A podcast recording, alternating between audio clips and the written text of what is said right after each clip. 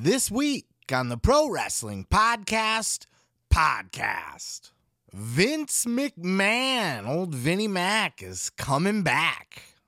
Is the WWE going up for sale? Cash Wheeler almost quits professional wrestling. And I go on an epic rant about Mercedes Moné.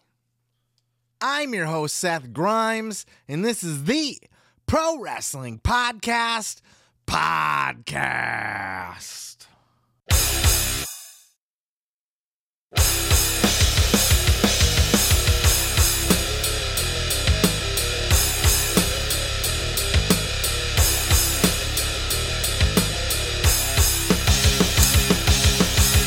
I am back, and boy, does it feel good to be back. I missed you guys. I missed this show. I almost jumped in last week. Dax debuted his new podcast, talked about my boy CM Punk. I was ready to mm, go get to it, but I said no.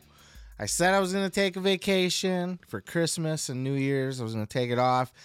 Take it off, enjoy it, relax, come back invigorated, and that's exactly where we're at right here. I'm excited to be here. I'm excited to dive into it not a lot of news to talk about, right? Nothing big happened this week. Nothing crazy. Nothing too exciting. Vince McMahon didn't come back and take over the whole company, did he? Oh, I'm excited to talk about it. How how was your Christmas break? How did you how did you enjoy your holiday vacation? Did you uh, get lots of good presents? Eat lots of food? I ate lots of good food. I got fat as fuck. I am on a New Year's diet. New Year, new me, all of that. I shaved the beard down a little bit, shaved the top of the head. It'll grow back. Kind of do a thing where I, I, I shave it when I get sick of it, and then I grow it out till I can't stand it no more, and then I shave it again, and that's kind of my routine. But I think I'm gonna go with the shorter beard I don't know. We'll play it by ear, but enough about that shit. We got more time at the end to talk personal stuff. Let's go ahead and dive right into our first topic here today. Vince McMahon's hostile takeover of the WWE has begun. We thought Vince had gone off to the retirement home. He was sitting in his recliner, knitting, watching some Monday Night Football, maybe a little bit of Monday Night Raw, bitching about Johnny Gargano on his TV, and Austin Theory getting the name Austin back, and all of this stuff. I'm sure Vince was just having an aneurysm, but what else? Know, we spotted out to dinner with some bitch that he's probably gonna get a fucking an accusation from in a couple of months. All of this to say, we thought Vince was gone, but Vince McMahon does the most Vince McMahonian thing that he's ever done in his life, and he has come back and hostily taken over the WWE. I could sit here and give you the details myself, but my man Jon Alba put together a much better, he explains it much better than I would. And I'm going to direct you to the Strictly Business podcast. He did a little bonus edition podcast with Eric Bischoff where they talked about this in depth and uh, I will do that as well. But just to kind of give you the gist of what's going on, check out this clip from Jon Alba on the Strictly Business podcast with Eric Bischoff, and then we'll catch you on the back end, and I'm going to give you my thoughts. And on December 20th, Vince McMahon sent a letter to the WWE board of directors indicating that he wanted to come back as executive chairman of the board. Keep in mind, he retired this past summer as these allegations into improper spending of company funds into hush payments with different women uh, forced him into retirement. And in this letter, uh, he says quote now that the completion of the special committee investigation has been publicly disclosed i believe wwe has a unique opportunity during this critical juncture to maximize value for its shareholders and other stakeholders. And what he's referring to by that is with the upcoming media rights deals expiring and potentially a sale looming he believes he should be in charge. And he says quote moreover any party that engages in strategic discussions with wwe will want to be assured that i as controlling shareholder am aligned with the decision making process Uh, he goes on to state that Stephanie, Nick, Paul, being Stephanie McMahon, Nick Khan, and Paul Levesque, and the rest of the management team have my full and unconditional support. And as executive chairman, I would support them to facilitate unified, efficient, and effective decision making during this important period in the company's history. So, that was a fantastic episode, by the way. It just came out uh, Friday. I highly recommend if you haven't seen it or heard it to go check that out. It's real fun hearing Bischoff talk about the business side of wrestling, and that's why that podcast is a hit. So, uh, as far as Vince McMahon goes, my God, this fucking guy. So he lets it be known. He was probably that's probably what he was doing the whole time. He was probably away plotting his comeback, right? He wasn't going to go away quietly. This is Vince McMahon we're talking about. You're not going to take this dog out to the pasture and fucking shoot it behind the house. Vince McMahon is Vince McMahon. He's not some old out of I mean he is old and out of touch and whatever, but he's Vince McMahon old and out of touch. This guy is a fighter to the very end.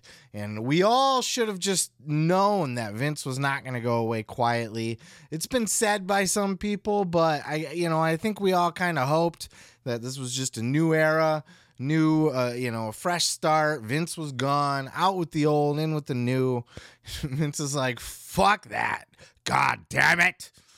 If I'm if it's going to be killed, I'm going to kill it myself. I'm going to inject it with a lethal dose of poison." I'm gonna inject it with. It's not there. I didn't write NWO on it, but you get the point. Vince McMahon taking. He spent his time away, probably talking with his lawyers, talking with smart legal beagle people. I'm trying to get myself centered back now that I turned around plotting his takeover of WWE. He is the majority shareholder of the B stock, and this was pointed out on a number of podcasts. I am certainly not smart, and this is not coming from my own brain. Um, but there's the Class A stock and the Class B stock. And when the company was founded or when it went public, the Class B stock was reserved for the McMahon family proper only. Stephanie had it, Shane had it, Vince had it, and Linda had it. That's it. I don't even think Kevin Dunn or anybody like that had any. Uh, he had a bunch of the Class A stock, which was reserved for uh, the public shareholders. And the Class A stock has very little to none voting power, basically. And the Class B stock has all the power. And that's why it was reserved for the McMahons. Shane sold out of his. I believe Stephanie and Linda and Vince obviously still own all of theirs and everything else is just out there floating around on the public market. Vince is the controlling shareholder of this company by a wide margin. He's the boss. Nothing can get done without his say so. So this motherfucker found a loophole. Well, let's back up a little bit. So he sent a letter of intent saying, Hey, I would like to come back to oversee these media rights deals as those are coming up and if a possible sale. Now, we'll address the sale in a different clip because I want to go more in depth on that. Uh, more on like the suitors side and what that could look like and you know I'll, I'll do more of a deep dive on the sale itself so here in this clip we're just going to kind of casually refer to a sale uh, but Vince floated out the idea of a sale, which could be strategical. It could be to stir up buzz, and it certainly pumped the stock. Which you know, anytime there's a there's any kind of hint of any kind of uh, sale going on, stock markets are going to react to that, right? So WWE has gone up in the stocks. Vince wants to come back and oversee the new TV deal that's going to be done. And he has he said he has no intention of pushing in on the management. You know, he, he has full faith in them. So uh, at least he has no intention to. And Bischoff was smart to point out that that was smart wording. that uh, Vince, of course, uh, can change his mind on that. And we all know Vince never changes his mind, though, right? So nothing to worry about there. so uh, apparently, at the very least, he doesn't want to come back and, and run the company you know, as far as creative and stuff. He wants to come back and oversee the new business deal for the TV deal and maybe uh, if it's up for sale. Now, again, we'll address that later, but that could mean either there's there are talks of selling this uh, at this point. That could mean Vince just wants to sell it because he was pushed out. So if you're gonna, I'm gonna kill it myself. You know, if anybody's gonna, you know, if he can't, if it's not his anymore, he's not gonna go out getting pushed out. He's gonna go out making the deal of the century, right? We'll talk about that more. Um, or you know he's just trying to pump up stocks or whatever the case may be create a little buzz. Uh, this could very well just be for the next tv deal which negotiations are going to start soon. And Vince feels, or at least he stated in his thing, that uh, I, I, do believe that people are going to want the the the majority shareholder to be on board with such a deal, and I will not, you know, be on board if I if I'm not welcome back here. Uh, he didn't say that initially.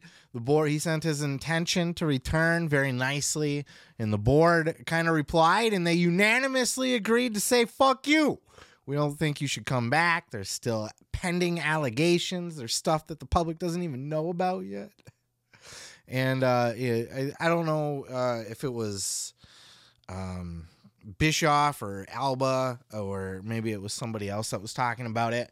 Uh, but there was also rumor that that could have been strategically thrown out there, that maybe there isn't any other like mystery thing that nobody knows about, and that it's just something to kind of keep Vince away. But uh, they basically said, "Fuck you. We don't want you back. It's not a good idea. It's not good for the company. Where it's just it's it's all bad news, and it is. It's not good. Well, obviously the stock got pumped up over all this, but that's more I think because of the sale, not because Vince is coming back. People don't like Vince. He's got a bad reputation. Uh, people got sour taste in their mouth about Vince right now, and his scandals aren't done. They're ongoing. This is a continuing issue. This isn't something you know, it's not like uh, when Flair pulled his dick out on the plane on the dark side of the ring and he was, you know, blacklisted for like a year. Uh, you know, he's back now. You know, you, little, you, it takes about a year for exposing your dick and putting, making people touch it.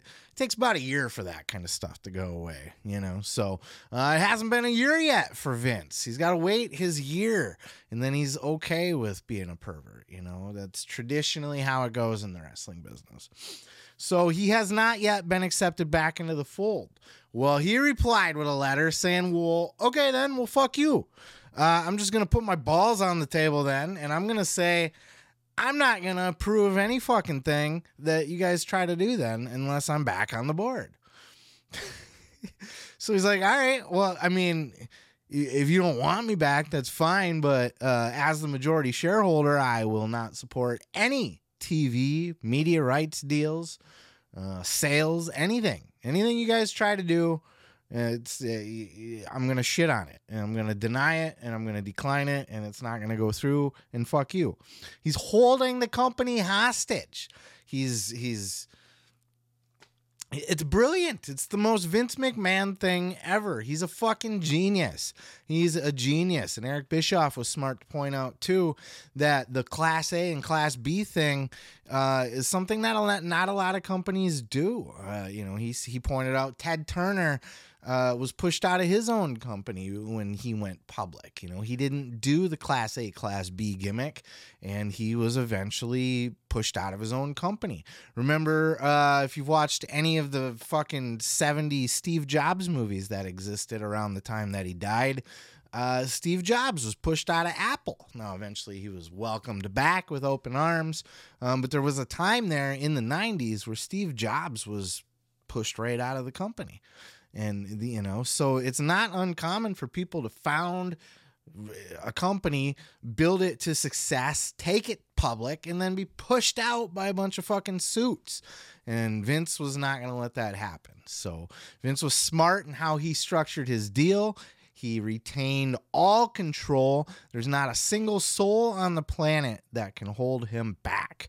Now, uh, apparently, Vince can just remove people from the board uh, because he decided, okay, I'm I, and I am appointing myself to the board. I guess he doesn't need the board's approval. They all unanimously declined his invitation, his request to come back, and he just said, all right, well, fuck you. You're gone, you're gone, and you're gone, and now I'm gonna come back and fill that seat and I'm gonna bring back George Barrios and uh, whatever the the the other chick's name is. I don't remember at the uh, uh, top off the top of my head. Um, but he's bringing back, and those were two people that he fired at the time. Uh, he fired Vince fired uh, Michelle Wilson. Is that who it is? Uh, was that her name? And George Barrios. He fired both of them because they did not support the deal to take the WWE network and give it to Peacock. They wanted it to keep it in house. Um, I don't know. They might have been right on that. I kind of liked the WWE network better than I like Peacock. I think that's pretty, you know, unanimous amongst wrestling fans that we like it that way. Though, how are you enjoying season 14, episode 1 of Survivor Series? Did you see that? Or season 38 or whatever the fuck they're on? I don't know. Um the way that they list them up in the thing, it's like you you don't get you it's don't. It's stupid. Makes it harder to find shit. It sucks. Um, but anyway, so he's bringing them back anyway because uh, apparently he, you know, they worked with him well. Otherwise, they didn't stand behind him on that deal, so they were gone. Um, but maybe you know they're loyal to him and more sympathetic to his interests. You know, and so he's uh, kicked three people out of their spots, fired them off the board took their spots, and then two other board members quit. Um, one of them was the person leading the charge on the investigation in Vince McMahon. So who knows where that's going to go now? Um, now, I had a list of the board members, and they all look pretty friendly. You know, Triple H is on there, Stephanie's on there. Now we got Barrios, uh, Nick Khan's on there it's it's it's an interesting situation that's going on and you got to wonder where like a Nick Khan and a Stephanie McMahon and a Triple H where they stand. Are they against Vince McMahon? It seems like it because the board unanimously said "fuck you." Vince fired three of those people. He didn't fire Triple H, or well, he can't. And any of the, those people have other jobs, and I guess he could remove them from the board still. Maybe not. I don't know. I'm not a corporate fucking expert, but he removed those three so that he could bring himself, Barrios, and Wilson back. Uh, so it seems like there's a little bit of a little bit of a clash going on and a little bit of a fight over the company. And this is this is fantastic. This kind this kind of stuff gets my dick hard. It really does. Just just watching this play out in real time, this hostile takeover by Vince McMahon. He's just pushed himself back onto the board and he is officially back. He's there and now he's going to sit on the board of directors and he's also pushing for the chairman position. Now, I do believe that the board has to appoint him, they have to approve it. And, you know, we still have some possible opposition on the board right now that might say no. Uh, Stephanie's the chairman right now. Is is she not? Uh, or is her and Nick are they co-chairs? I know they're co-CEOs, but who's the chairman of the board over there? Um, I believe it's Stephanie. I don't know. Could be wrong. Let me know in the comments. Yell at me. Tell me I'm stupid. I don't care. Um, blanking on it right now. This is so fascinating. This is the most Vince McMahon thing I've ever seen. He's just gonna fight to the bitter end. He's not to give in. He's not to give up. He's not to go away quietly. He's to take his company and he's to do whatever the fuck he wants with it. Whatever happens with the WWE, it's going to be because of Vince McMahon. And he's not going to let anything else get in his way. And he it, this is absolutely a hostile takeover of his own company. He could move to take this private again if he wants to. There's a lot of things he could be doing. And i know this has a lot of people scared in the industry again. Now everybody's in wwe's all worried again. Remember everybody hated wwe and they wanted to go to aew and aew was the big happy place right all of a sudden, Vince leaves and Triple H is in charge, and all these whiny bitches in AEW want to go back to WWE now. Eh, I want to go back to Papa H now. Uh, Vince is gone, and I didn't like Vince, but I like Triple H, so now I want to leave. They're not loyal to Tony Khan or AEW. They didn't care about that shit. They just wanted to get away from Vince. Well, fuck you fuck you. Pick a side and stick with it, you know? If you want to be in WWE, stick with WWE and everything that comes with it. If you want to be in AEW, stick with AEW and everything that comes with that. Don't fucking play fucking you know eh, don't be a fair weather fan don't play both sides and and you know try to hop on over to whatever one feels most comfortable at the time uh you know i get i get it you know you want to work for where you're going to be happiest but all these people that wanted to go back to WWE and don't now or did go back to WWE and maybe regret it fuck you fuck fuck you you know what I mean? All of you. Malachi Black, Miro and his fucking flexible hot wife. Eh, all of these people. Fuck you guys. You know what I mean? Pick a side and go with it. But this is making a lot of people nervous. Tony Khan had a fun little tweet that, you know, of course, people are giving him shit about, just saying, hey, everybody's being really nice to me all of a sudden today around the office in the last 24 hours. Maybe it's some late Christmas cheer. Uh, that, that's funny. Come on. Why are people giving him? People just like to give Tony shit. You know, fuck you guys. Uh, that's funny. It's a funny joke. And I bet, I bet people are being extra nice to Tony. I bet those extra vocal people that wanted to leave maybe aren't as vocal anymore, aren't going to be all of a sudden. They're going to be a little bit more apprehensive about, you know, they're going to take a wait and see approach, you know. The dust has not settled yet. Vince has not gone away quietly. Now, is he going to come back and take over creative? That's the big thing. Are we going to go back to a bunch of bullshit? it's possible. It's possible. Vince could at any point in time decide that he wants to inject himself back into the creative. You know, he wants to come back, he wants to be the chairman, he wants to oversee any kind of major deals or anything. And, and what's that going to look like? That means he's just going to take it and tell everybody else what to do. You know, he's going to be the boss of it. Well, what if overseeing a deal also has to do with oh, I don't know, making a bunch of cuts like happened when Nick Khan took over, uh, or you know, joined up with Vince, became his right hand man. Maybe they cut. They gotta make a cu- bunch of cuts to make the make the you know the the balance sheet look good, right? Like that was the whole rumor when they made all those massive cuts over at WWE is they were trying to get it ready for a sale. They were prepping for sale if that's the case and they want to make the balance sheets look good, maybe they will go back in and start chopping some of these fuckers again. And what are they going to do? They're going to go beg to fucking be an AEW again? Fuck you. Fuck you. Go wrestle an Impact. Fuck you. I'd be I'd be better if I was Tony Khan at some of those people. You're not gonna.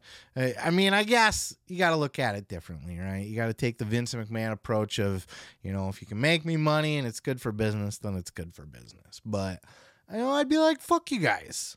You, you, fair weather fans. You don't actually want to be here. You just don't want to be there. You don't want to be here. You just don't want to be there. And there's no better TV options, right? You know, if you still want to be a wrestler on TV and make potentially make millions of dollars, it's going to be in AEW or WWE, and that's it. And so those are your only options.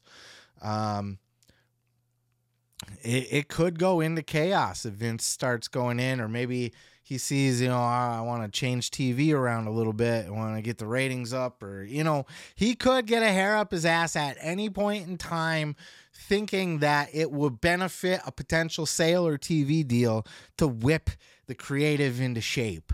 So I would not doubt it. I would not put it past him. But I would uh I don't think that's his main goal at this point. So we'll see. I think he just wants to. Uh, I think he really wants to be part of any major media rights deals that are going to be happening in the near future. And again, he might know of something that we don't know. He might be looking to sell it. There might already be talks to sell it. The WWE might have already been working on selling it. Vince got wind of this being a shareholder and was like, no, I'm going to come back in if you're going to do that and I'm going to oversee it.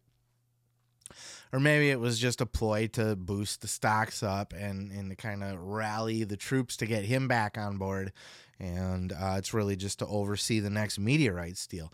Who knows? Maybe not. Maybe it's none of that. Maybe this is just his angle to slip back in. Maybe he doesn't even care about. Oh, I just want to. Want to make sure that I oversee the media rights because I think whoever is interested in what oh, is going to want the majority shareholder to be on board. That could just all be a bunch of bullshit, and that could just be his. Ha ha! I'm back in. My foot's in the door. Fuck you guys. Um, it could be. Who knows? But Vince is back. He's officially back. He has appointed himself back to the board. So this is not up for debate at this point. This is not a they they can vote him out still or whatever. He's not the chairman yet, so he's not in control with an iron fist, but he basically is. I mean, if he can just fire people off of the board and replace them uh, all willy-nilly. And there's two open spots, so who's to say Vince doesn't fill those spots with some sympathetic people? You know what I mean? Maybe a Bruce Pritchard lands himself on the board. Why not? He's been there long enough. I would love to see Bruce on the board, but you know he'd be sympathetic to Vince, not Hunter. Um, that's probably what Vince is going to do. He's going to fill those two spots where the two people quit. And those are anti Vince people, obviously, because they quit and one of them was investigating Vince. So clearly they weren't going to go along with anything Vince wanted. Um, but now, if he can fill, if he is allowed to fill these spots, which he clearly is, he's going to fill them with people that are going to be in his favor. So that when he looks to put pressure on the board to elect him the chairman, well, Stephanie and Nick Khan and Triple H are going to be maybe the only three people that could deny him, that would push back against that. Uh, it was a unanimous decision from the board to not welcome him back, and he came back anyway. So if it was unanimous, that means Nick Khan, Stephanie McMahon, and Triple H all voted to not let Vince come back. So there's some hostile shit going on there. I don't think Vince is going to kick them out, but are they going to be on board with voting him in as chairman? Are they going to be on board with having him back and letting are they or are they going to fight him tooth and claw to push him out of the way as much as they can and keep him uh, as just a board member, but clearly he owns uh, so much of the company that he can damn near do what he wants. So it's going to be interesting to see, and this is going to be an ongoing story. Of course, scandals are going to continue to come out. I have no doubt about that. But this is going to be a fun one to follow. I'm going to leave it there because I know this has been long winded and I got other stuff I want to get to. It's probably going to be a long show if you're watching the full podcast. Um, but do check out the next clip because now I'm going to dive into more of the sale aspect of this. And I'm kind of excited to talk about this too because this is the kind of stuff that gets my dick hard. Like, no BlueChew necessary. Just give me some juicy business shit that I can sink my teeth into. Uh, I think it's fun. I don't know. I read the Hollywood dirt sheets too. You know, I like the insider stuff on this kind of thing. So, uh, all that said, I'm going to go ahead and move on to the next. Is the WWE going up for sale? That's the big rumor coming out of this whole Vince McMahon situation, pushing his way back onto the board of directors in his letter of intent, he said he wants to oversee any major media rights deal or sale. And that got the stocks all pumped and everybody got all excited about a potential sale. And that, you know, the stock price shot way up. And uh, this very well could be something that we see happening this year in 2023. Will Vince McMahon take WWE and just sell it? Say, fuck you guys. You pushed me out of my company. I'm not going to just go retire and let my kids and his fucking doofus son in law run the company, my doofus son in law run the company. I'm to just sell the bitch. Fuck you guys. And I'm to make the biggest deal in, in WWE history. And then I'll go retire. You know, having come full circle, taken it, built it into this multi billion dollar thing and then sold it before I go fucking right off into the sunset, right?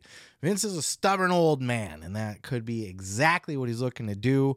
Uh, I'm going to go ahead and dive into this a little bit further from a few different angles, but before I do, go ahead and check out this clip here that I pulled from the Jim Cornette experience, and this was a little bonus clip that they put out as well talking about the possibility of WWE getting sold. Here's what he thought. Check out this clip. He just he could just do this apparently all along. So I don't know actually now why it took him this long, but I'll tell you we're, we're going to analyze what's going on here folks. But the motivation comes down to one of two things. Either they have been intending to sell the company this year along with the media rights and and he's ain't nobody going to do that except me. Or he has decided now as Vince often does when he gets an idea in his head that this is the right thing to do that they're going to explore sales and the media rights at the same time and ain't nobody going to do that but him. But one way or another when somebody hands some other motherfucker a check for $5 billion, that other motherfucker receiving it is going to be Vince McMahon. I agree with Jim Cornette. Vince isn't there to oversee a media rights deal or to take over creative. He's there to sell the bitch. Now, he could be there just to oversee a media rights deal. You know, him saying that. You know, I would think, you know, whoever does the next media rights deal is going to want the majority shareholder to be on board with that. Perhaps. Um, but do you think he's really going to push his way back in just to do a new TV deal and then just fucking ride back off into the sunset. No, he's there to sell the company. Whether he has somebody already ready to buy it or whether he's just thinking that he wants to put it up for sale or maybe he caught wind that Nick and Stephanie were already plotting to sell WWE and that Vince just if anybody's going to do it, I'm going to do it. God damn it. Uh, any one of those things could be the case, but I don't think Vince is going to do a hostile takeover of his own company. Uh, it, he's if he's going to do a hostile takeover of the company, let me put it this way, to just be back. He's going to take back over everything. He's going to get back into the creative end of it. He's going to oversee the day to day business of it. He's going to be a thorn in everybody's side, and he might remove Steph and Nick Khan or one of the two, or who knows. Um, but I think he's there to sell the company. He's come back. He got pushed out of his company by his own kids. Granted, there were scandals, there were absolutely reasons to remove Vince from the company, and still are. He shouldn't even be there now. It's a bad look for WWE. Um, but the stock got pumped because of the sale. I think Vince Vince is there to sell the bitch. Now, who could he sell it to? And why? Okay, so let's cover the why first. Vince wants to sell it because if he's going to get pushed out of his company, he's not that's not how a Vince McMahon goes out. This is the most Vince McMahonian move of all time. I said it in the other clip where he came back. This is Vince being Vince. you know, he's not gonna get pushed out and ride off into the sunset and go fucking knit a, a, fucking blanket at the retirement home. Vince McMahon, if he can't be a part of it, he's gonna sell it. He's not gonna let his kids run it and then fucking any big major moves or deals that get made with the company not happen on his watch during his lifetime.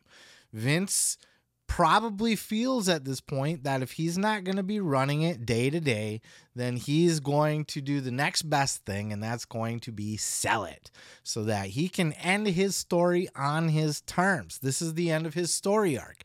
He started this fucking company from a bullshit territory. I shouldn't say a bullshit territory. It was probably the biggest territory. but it was a territory nonetheless. The WWWF was a territory. And even after they left the NWA, they were still just New York. And and Vince came in and he brought it global. He made the WWE a multi-billion dollar company. He did. So how is his story going to end? Is it going to be, oh, I fucked a bunch of chicks, possibly raped a couple, maybe. Uh, and and now I'm gonna have to go fucking hide my head in the sand and retire. Or is it to be I built this billion dollar company out of a small territory and now I'm going to sell it for multi billions of dollars and I'm to go down as one of the fucking biggest giant businessmen with one of the biggest giant rights deals of all time. And that could very well be the case. And that's what I would do if I was Vince. I wouldn't be coming back in to oversee the next TV deal. I don't care about that. I mean, I do. I want to get a bigger, obviously, as a stockholder, as the majority shareholder, and just, you know, caring about the TV in general, you want the biggest media rights deal. But that's not why I want to push my way back into the company. I want to push my way back into the company to either run it again or to sell it. That's it. Only two things. And he has said that it is not his intention at this time to get involved with the day to day stuff, that he wants to just strictly be there to oversee media rights deals including a possible sale. Um, who could buy the bitch? Disney's been floated out there quite a bit. Disney owns Star Wars, they own Marvel, they own Pixar. They are in the business of buying up media rights. They buy a lot of big properties. WWE is a big property with a huge library. It's a well known, it's a household brand. Certainly, Disney could be one of the people making the moves to do that, especially with the network.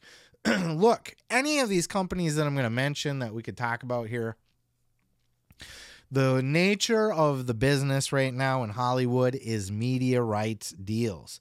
It's these streaming services. Companies are collecting uh, they're collecting uh, properties right now so that they can have the best streaming site out the, on the on the internet, right? Uh, all these companies are co- uh, competing with Netflix now. Netflix could be a suitor for the WWE every single per every single one of these media companies that have a giant streaming service that they're trying to build are in the media rights acquisitions, properties acquisitions mode right now. That's all they're doing. They're buying shit up. so that they have content to put out on their fucking platform. That's it. So Disney could be a suitor for Disney Plus. I don't know that WWE would be a good fit over there though. I know Disney's been ban- bantered about pretty frequently. And I've even talked about that myself. And they're certainly in the mode of collecting properties. But does WWE fit in with the portfolio that they have necessarily? I don't think so, at least not at this time. Um, NBC Universal, they already have billions of dollars invested into the WWE from having them on USA for Raw and for NXT to having them on the Peacock network, the WWE network. Like they're paying billions of dollars for all of this content. If you're already that invested in into WWE, why not just buy it for billions of dollars? So, you know, over the course of 10 years, you're going to pay more than the 5 billion that's speculated that they're worth. It could be more than that at this point. But over the course of 10 years, you're going to spend like 10, you know, 10 billion dollars. You're going to spend a lot of fucking money you know? Uh, maybe not 10 but I, I, don't know off the top of my head but i know it's a billion dollar deal i think over multi years but regardless if they're invested that heavily into wwe already they already know the product they have a long rich history of having the product on their tv just buy it own it hold it keep it you're trying to build up your your Peacock platform, you know, you want to be in the game with streaming, you already got the WWE there, just own it. And then that way you can monetize it any way you want and you don't have to worry about having to do re- renewals and new negotiations and all that. It's just yours. Uh, this could also go to uh, Discovery Time Warner. They're uh, in the process of restructuring their company, and and they're going to be building and relaunching a new platform. I know they own HBO Max currently, and I think Discovery has its own thing, but they're gonna they're gonna merge everything, and they're gonna have a, a giant streaming platform as well, and. Uh, they already have AEW on their content, but could you know could they be interested in acquiring a WWE for their new platform? Possible. their new owner has said that he's there for uh, fandoms. He wants fandoms and that kind of thing. He likes uh, non-scripted television, even though WWE is heavily scripted, but it's not a TV show, I guess. You know, it's more of a reality show, that kind of thing. And that's one of their priorities. And that's why I always said AEW is going to be just fine on there. Uh, but if WWE comes up for sale, they're bigger than AEW and might be a better acquisition. And also, there's rumors that Warner is David Zaslav, the guy that took over Warner, is really there just to groom Warner Media and kind of rebundle it and package it for a sale. Um, so maybe acquiring a WWE would help uh, facilitate that kind of sale to somebody else in the future for the whole entire brand. You know, they own DC, they own the Harry Potter, they own a, a lot of these different intellectual properties, these different media rights, um, the same as Disney does. So they're certainly in the game. There could be oddball outside investors. You know, the Saudis have been kicked around. The Saudis own a piece of Twitter. There, you know, even though Elon Musk bought it, he didn't buy it with all of his own money. He has investors, and uh, the Saudis were already deeply invested in Twitter before he bought it. He just kept them on board. Saudis have their dirty little hands in a lot of things around here. Um, and certainly we know they love their WWE, don't they? They bring them over all the time for they're, you know, a couple times a year for Crown Jewel and whatnot. The greatest Royal Rumble, the greatest King of the Ring, the greatest WrestleMania, WrestleMania, WrestleMania, all that stuff that they bring over there. Um, the Saudis could be in the they could just uh, certainly they could afford it, a couple billion. You know what I mean? Buy it, own it, run it. Maybe not run it, but you get the point.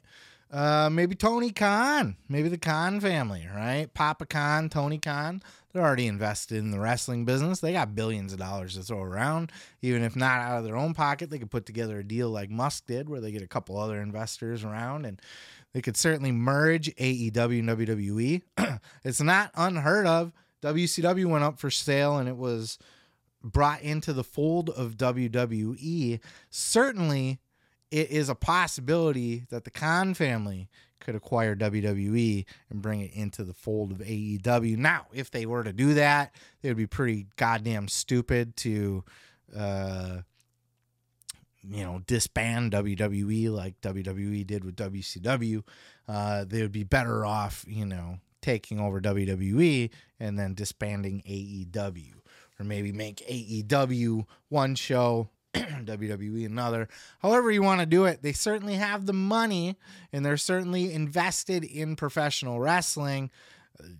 I wouldn't count them out as a possible suitor for this, but I also don't think it's going to end up there.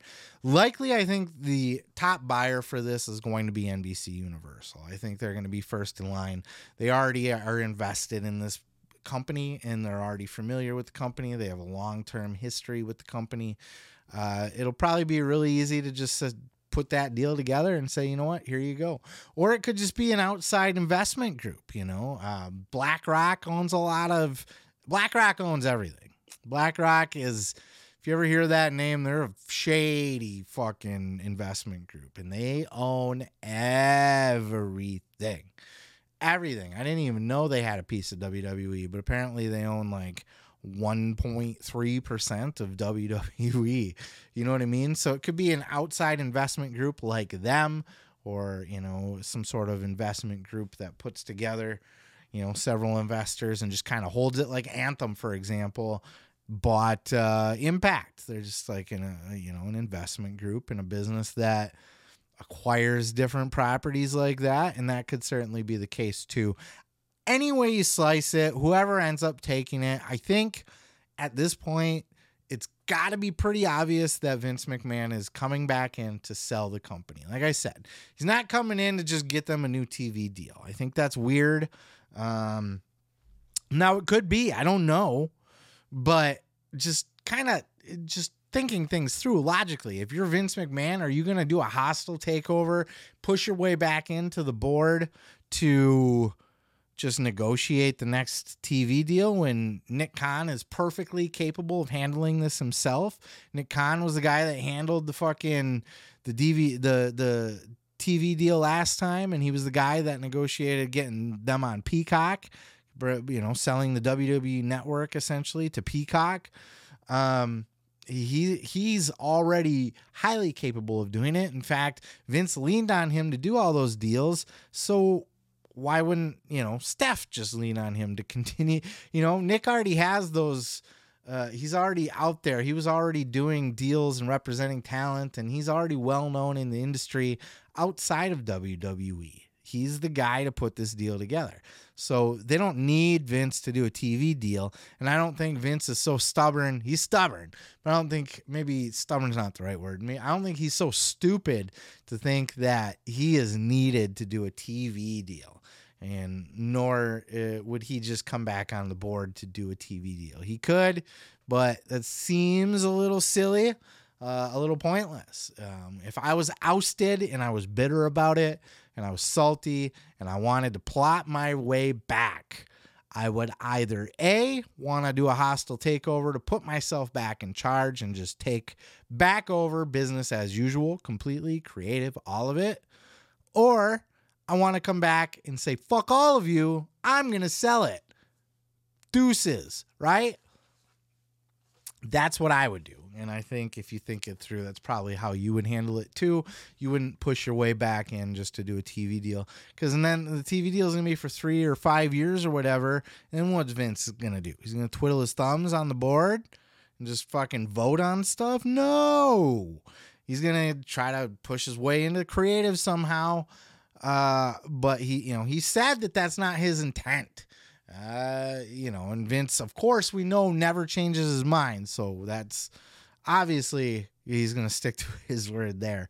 But he just, yeah, think it through. He's to sell this bitch. And uh, at this point, it's either it's just his game plan to try to sell it, or he's already put together a deal with somebody, or has interest from somebody, or there were already talks to try to sell it, and Vince is just going to push his way into spearhead said sale. Whatever the case may be, I think we are now more than ever likely to see a sale of WWE.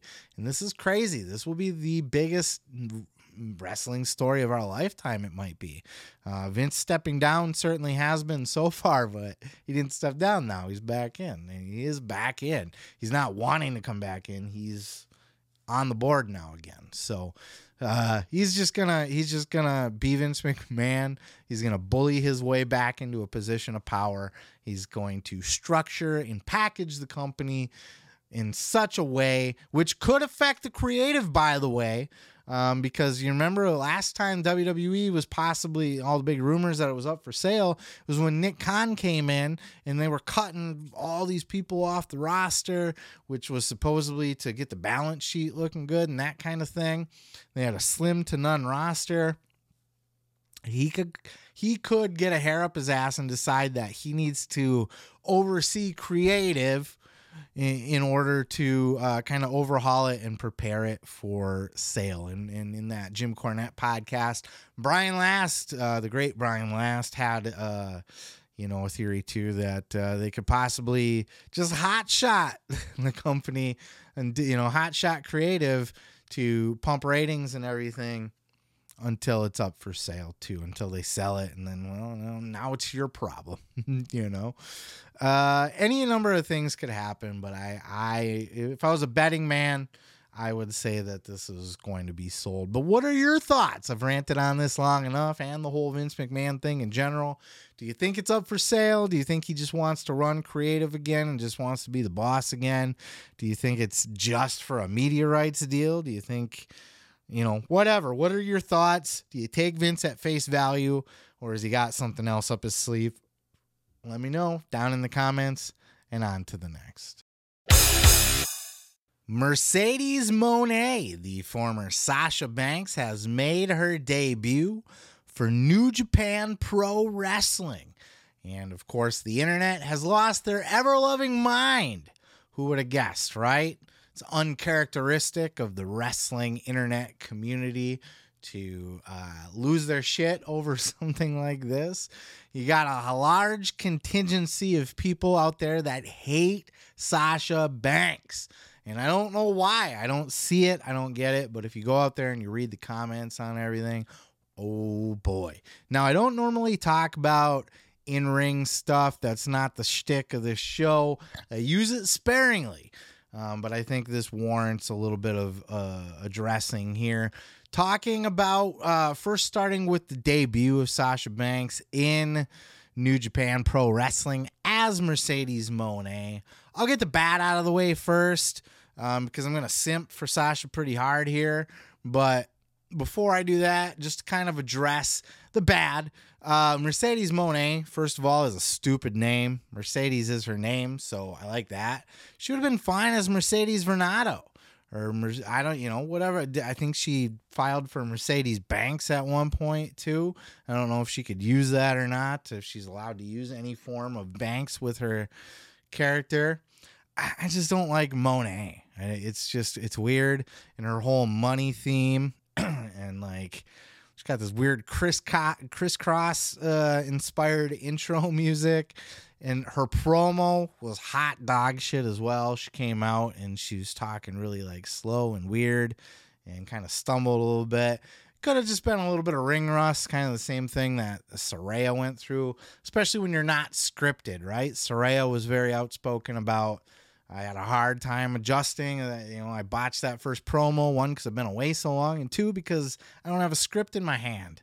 And, you know, some people don't have that inherent talent to just fucking talk without being told what to say. Um, so that's going to be something that remains to be seen too, because I, I think Sasha's not a bad talker at all. Um, but she did botch this promo. It was pretty awful and cringe to listen to. And then her uh, finisher, you know, when she uh, hit the new bank statement, whatever uh, she calls it now, is bankrupt. Is that what I don't know? It doesn't matter. Um, but when she hit it, it was botched, and the internet was blaming Sasha. Oh, there's botch, botcha banks out there again, fucking botching moves. Uh, that was Kairi that botched that move, by the way. You think people don't really understand wrestling necessarily, are the people that are talking about this. Um, people that don't know the mechanics behind it. And look, I'm not a wrestler, I'm not an expert, but I know more than probably the average fan. You know, I've taken a few bumps in my life myself. Um, so you know, I've gone through a table. Have you? I've had a fork stabbed in my head. Have you? Uh, just saying. Taking a super kick or two, leg drops. You know what I mean? I get my ass kicked. I know a thing or two. So not an expert though, but uh, by all accounts, that was Kairi Sane's fault in that situation, not Sasha's. But the internet just fucking loves to hate Sasha. They just tore her up for this whole thing. Oh, and before I get on to the good here and just simp for Sasha, um, her hair was horrible too. Oh my god, did that look really bad? I saw a funny meme out there that uh, was like the inspiration for Sasha's new hairdo, and it was a block of moldy cheese. Uh, it does look very toyetic though, to steal a line from Matt Cardona. The she's got like a micro micro brawler out on Pro Wrestling Tees, and it looks really dope. Like the hair looks great on a toy. So, uh, what she was going for is, you know, it's it's a toyetic look, but it did kind of look weird in real life. Uh, but my God, you would think she fucking killed a little child or something the way the internet is reacting to this woman debuting in New Japan. There is a large contingency of people out there that just hate fucking Sasha Banks. And I don't get it. I, I for the life of me, I can't fathom why. I, I can only ration it out as people are just salty that she left WWE. people are salty that she walked out of WWE or how she did it. Look, a million wrestlers have walked out of WWE. It's not new. It's happened many times over the course of history. Sasha Banks didn't like her creative, so she said, Peace out. Is it the best way to do business? No.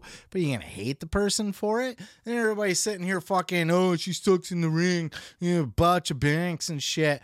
First of all, Sasha Banks can wrestle circles around pretty much any women, any woman in the WWE or AEW for that matter, uh, with the exception of probably Charlotte. I think Charlotte is one of, if not the best wrestlers uh, in the women's division, period. Um, I, I don't think Becky's better than her. I don't think Bayley's better than her, though Bayley's really good herself. Uh, how many five star matches have other women's wrestlers had? How many WrestleMania main events have other women's wrestlers have? Sasha Banks, I believe, has the most WrestleMania main events. Uh, I think it was only two, right? But she did the one, the, the three way with Charlotte and Becky. And then, and that was before WrestleMania was two nights, so they they were the true main event. Um, but then she did that main event with Bianca Belair. Sasha Banks can wrestle circles around just about anybody. She has achieved more than pretty much anybody in the WWE. I don't get where everybody's coming. Oh, botch! Oh, she botches moves. Look, Sasha's matches look like fights. Uh, wrestling shouldn't look like a goddamn fucking ballet trapeze act. You know, you watch uh, almost you watch 90% of these women's wrestlers and this is why nobody likes women's wrestling and why the ratings are down on them all the time. It's cuz their matches don't look good. None of them look like they're actually out there having a fucking fight.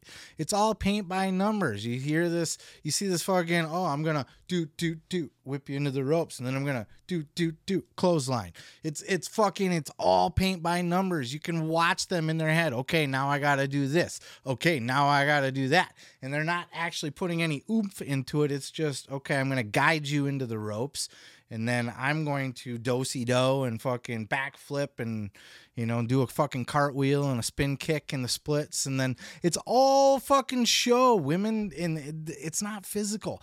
And watch any of Sasha's matches. Sasha fights. She goes out there and scraps. It looks like a struggle. It looks like she's fucking she's trying to win a fight. You know, her famous Hell in a Cell match looked, you know, she couldn't go through that table for the life of her. But that match looked brutal. It looked like a fight. Uh, props to, uh, by the way, it, just a quick sidebar. Props to Bianca Belair and, and uh, Alexa Bliss had a hell of a match on Raw. Uh, that was a fight. That was very physical. Um, they they did a they they did a copy of the uh, of a scary movie fight too during that. That's a fun little thing. I put it on my Facebook. Uh, if you, know, cheap plug for that. If you have not seen this, they did a beat for beat fight uh, recreation of a, of a fight scene from Scary Movie, and it's hilarious. And I mean beat for beat for like a minute straight. Just every single move they did was exactly choreographed from the Scary Movie fight. But they made that match look physical, bringing it back to Sasha. Everything she does in the ring is physical. She's intense. She's out there to fight people. She's a scrapper, and she's had a hell of a hell of a fucking stack of great matches. She's had five star matches. Her match with Bayley in NXT was amongst the greatest matches in WWE history. Uh, certainly the best in NXT history. I think it's hard to argue. Historically, that is probably the greatest women's match of all time. It really is. It's fantastic. Um, so I, I just don't know. I think people are bitter against Sasha. They want to hate Sasha. Um, and then the whole thing about her, you know, not being a big enough star and, you know, WWE didn't want to re sign her or they wanted to re-sign her, but they didn't want to re-sign her at the amount of money that she felt she was worth. They didn't feel like she was on par with Becky or Charlotte or worth as much as them, and that's what she wanted. She wanted Becky and Charlotte money. Why is she not getting Becky and Charlotte money? She can out wrestle 80 90% of the women's roster. She's easily as good as both of those, easily as big of a star as both of those, if not more. And people don't seem to understand that either. I see a lot of people like, oh, the WWE machine created her. She's nothing without them. Dude, she went out there and did The Mandalorian. Biggest fucking TV show of last year, dude. Mandalorian, she's a huge star. It's a Disney property. That's a Star Wars property. I don't know if she's going back for the next season or whatever, but it doesn't matter, dude. That's why she can command such a huge amount of money out there as an independent because she's it's not just her I'm a former WWE star trying to fucking go get a couple gigs. She's a giant fucking TV star as well. And she's going to continue to get movies and she's going to continue to get TV shows and she's going to be a big fucking star. She's connected to Snoop there's no way that this woman does not become a success out in Hollywood as well. Wrestlers are starting to get a really good reputation out there in Hollywood right now. Batista was just quoted in that Glass Onion movie. The director said he's the best wrestler turned actor he's ever seen. Uh, we also got John Cena out there. We got the guy that runs DC right now, DC Studios over for Warner Media uh, James Gunn, created the Peacemaker show specifically to work with John Cena more because he loved working with him so much on the Suicide Squad movie, and he just loves John Cena. So he's gonna, I want to work with John Cena more. Let me create a TV show for him. Uh, you know what I mean? Like The Rock, obviously. Well, he's running into a little bit of trouble out there because he's he's the whole Black Adam thing. He's kind of uh making people a little bit sour on Dwayne Johnson right now over the whole Black Adam gimmick. But obviously, Dwayne Johnson, the biggest, most highest paid actor in the world right now. So wrestlers are a hot commodity in Hollywood. People are starting to wake up to the fact you know, first of all, wrestling's just more respected now, right? Before it was this taboo, like, oh, that wrestling crap, and oh, you're just a ruined wrestler. And that's why wrestlers were oftentimes relegated to B movies and stuff like that.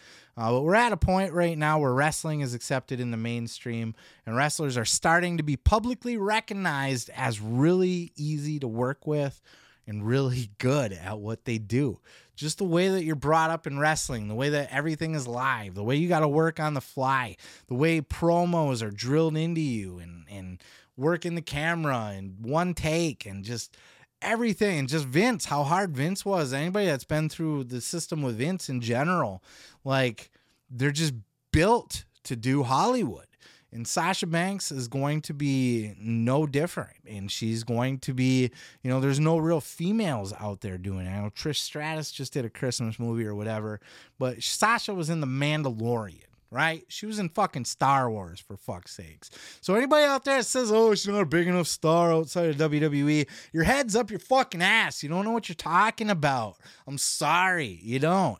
She's got other deals in the works. It's already been rumored out there that she's already working on other movie projects and shit like that. Then you got fucking Dave Meltzer adding to the mix, and he's his fucking boneheaded bullshit too. Meltzer out there. And look, I've never been critical of Meltzer really um, but this is a perfect example of Meltzer just pulling shit out of his ass for the sake of pulling it out of his ass to sound fucking cool or whatever. He's out there quoted, you know, because now all the rumors were that Sasha was going to debut or Mercedes was going to debut as Saraya's mystery partner in AEW and that she's AEW bound, which we'll touch on a little bit more in, in, in a moment here. Um, but Meltzer chimed in. He's like, no, that's probably not going to happen because Sasha's not going to want to, she would have to sign a three year deal at least, at minimum. And Sasha's not going to want to tie herself down for that long. and WWE, people in WWE expect her to come back. And so this is this is Meltzer's hot take, right? Where is he getting this shit from? He's pulling it out of his fucking ass. What do you mean she has to sign three years? She has to? What rule is that? Tony only signs three year contracts? I call bullshit on that. If she only wanted to come in for a year, or, or she only wanted to come in for a few matches, a few programs. Tony would do that goddamn deal if he had any kind of brain. And again, we'll touch on that in a minute. She's a valuable asset, but regardless, there is nothing out there that says that she has to sign a three year deal and tie herself down. That's fucking bullshit. Secondly, if you sign an AEW contract, it allows you, or at least I'm sure she could work it into her contract to allow her to continue to work for New Japan like Kenny does and like you know the FTR does and any other number of people and probably go work in Mexico and probably go work any other goddamn place she pleases except for WWE. And more power to her. I mean, eh, why would she not sign on? Oh, I can sign a, a, sign on for a year, maybe two, maybe three. I do agree. I don't know that she would want to tie herself down for three years, but there's no rule that says she has to. And in that time she signs with AEW, she can get a fat equal paycheck to what she would have gotten WWE from AEW and still be allowed to go do all her side hustle shit. Not only that, But Mel, so Meltzer's saying, well, WWE expects her to return. They expect her to return based on what? Based on what? Eh, I'm sure she hasn't said that she's going to return. She just got done negotiating a deal before the end of the year. She was working on Triple H was actively trying to get her back. But the rumors were. I wasn't there. I didn't see the fucking negotiation, but we you know, rumors got out that they she wanted to equal pay to top other top wrestlers on the roster like Charlotte and Becky make more money than her and she didn't feel like they should. She felt like she deserved to be on equal pay as them. I frankly agree. Her being in The Mandalorian gives her star power. It makes her more of a household name, a household face. She can wrestle as good as anybody else, despite what these fucking idiot marks on the internet think because a move gets botched here and there. They think Sasha can't wrestle. They don't have a fucking clue what a wrestling match looks like, all right? They don't know what they're talking about. Sasha is a fucking great worker, okay? Uh, there is it, they don't see the value in Sasha Banks. They didn't see the that's why she didn't resign. They didn't see the value in her and they also thought she was past her prime, past her peak. So why on earth would Sasha go fucking do three matches in New Japan and then go, okay, I'll come back now for less money and less of a push and you know, uh, what has changed since her last negotiation? But uh, Meltzer said she's just got to get this New Japan stuff out of her system. That's the dumbest fucking shit I've ever heard in my life. Get it out of her system. She didn't re sign with WWE because she really wanted to go work in New Japan. Now, look, she is on record of saying she's always wanted to work in New Japan, and that was a bucket list thing for her. Uh, but it's not the reason she left WWE. She didn't leave because she wanted to go do other stuff.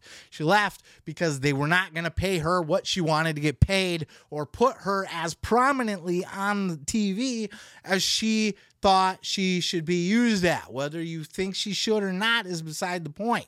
This is why she did not go back to WWE. So you fucking think that she's to go do three matches in New Japan and then just go crawling back to WWE? Uh, okay, I'm back now.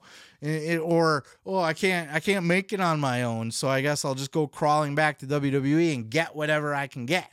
Sasha will be back in WWE. I have no doubt about that. Everybody goes back to WWE. But when she does, it's going to be after she's done a couple other movies, maybe other TV shows. And she comes back a giant star, and she's one of those people that WWE begs to come back for a WrestleMania appearance because look, they can only do Goldberg so many times. They can only do Brock Lesnar coming back again so many times there's not many other people they can pick from that's going to pop the fucking roster. You know what I mean? They're not going to be able to pop a WrestleMania with bringing people back from the past. At a certain point, they're going to play out all their cards. Sasha's going to be there, having done more, had more success in Hollywood since then. And quite frankly, probably have worked for AEW, New Japan, uh, had some great fucking matches out there on on her own outside of WWE, and she'll get brought back as a special attraction instead of a full time. That's my prediction. Uh, there's just there's no why on earth would she go back to WWE? Why did they believe that she's on her way back when they couldn't agree to terms? They couldn't agree to terms. So is the expectation that Sasha's going to tuck her tail and go back and say, "Okay, I'll agree to your terms now. I'm sorry I left." No, that's not what's gonna happen. She's fucking Snoop Dogg's cousin. You think that she can't get herself fucking she can be all over anything that she wants. Snoop's dirty little hands are in so much shit. He's such a big bit he's he does a lot that uh, he's not just a rapper, dude. He's he has his dirty paws in a lot of different things in the industry. And you think, at the very least, if Sasha can't get shit done on her own, that he can't help her out in certain ways.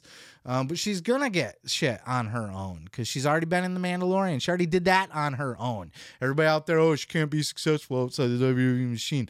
They didn't get her that gig. She got her that gig. That's a big gig. You don't see anybody else doing that shit. Uh, you know, there's rumors that Becky Lynch filmed something for Marvel, but they ended up cutting it. And there's rumors that they still liked her and may use her in the future, but may use her in the future. And look, that's fine if they do. I'd like to see it. Hollywood loves them some wrestling people right now. Sasha's going to do bigger and better things outside of WWE. She doesn't need their exposure at this point. Um, which leads me to the next thing here. And that's, well, but before before I get to AEW, I was gonna jump over to AEW. But before we do that, in addition to that, not just oh she's got to get a couple matches out of her system with New Japan.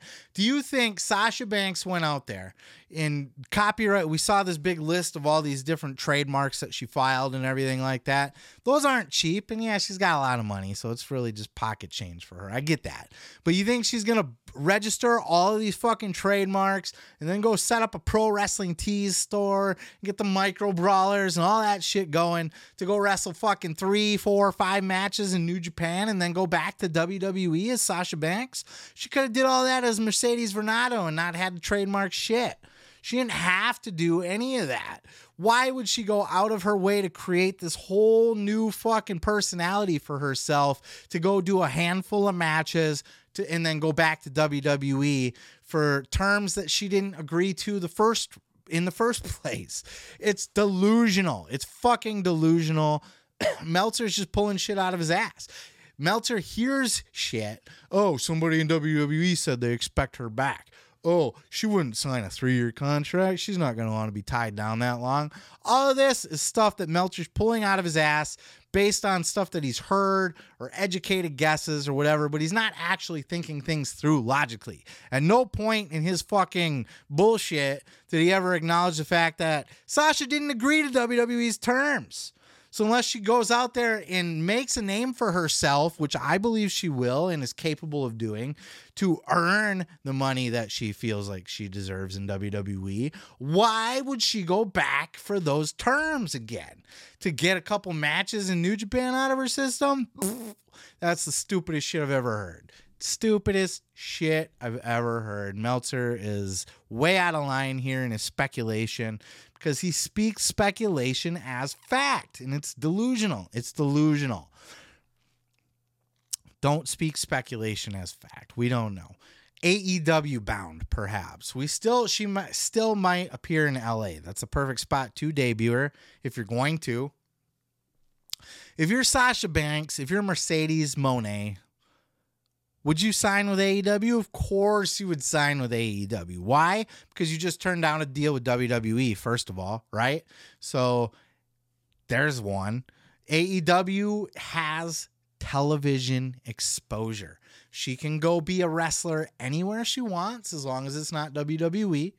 She can have her pro wrestling tees, her micro brawlers. She can go out and do movies and TV shows and be anything she wants, a fucking model, all of her side gigs. She can have it all, and she can be on national TV every single week or every couple of weeks or whenever the fuck she wants, quite frankly.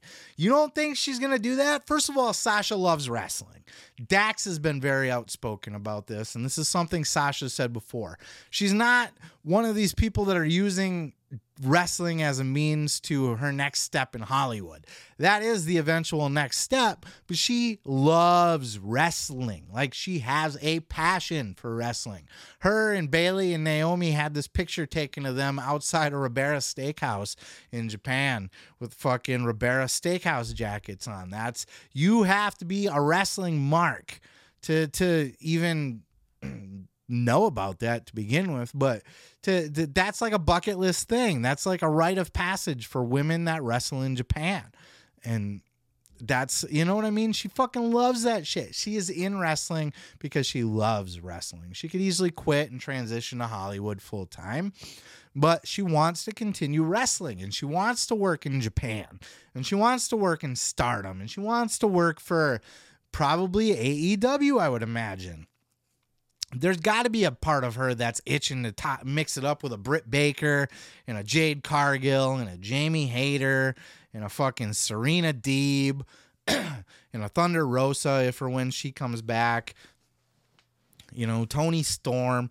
There's so many good talents over there. Kris Statlander when she comes back that she could go in and mix it up with. You have to believe that Sasha, you know, if she's that passionate about wrestling, she's going to want to continue wrestling. And it's not just going to be in New Japan and stardom. I'm sorry, I just don't see it that way. She's going to want to be on American TV. And guess who's got American TV besides WWE? AEW does. So certainly other companies like Impact and such do too, but they can't afford a Sasha Banks. She's asking that big money. That's her gimmick now, Moné. You know, it's in her fucking theme song. She's she's a money bitch, right? Dollar signs. That's her gimmick. Um I just don't I, if she's going to have a career outside of WWE and she wants to continue wrestling and do movies and all that other stuff, it would behoove her to be on national TV as a wrestler.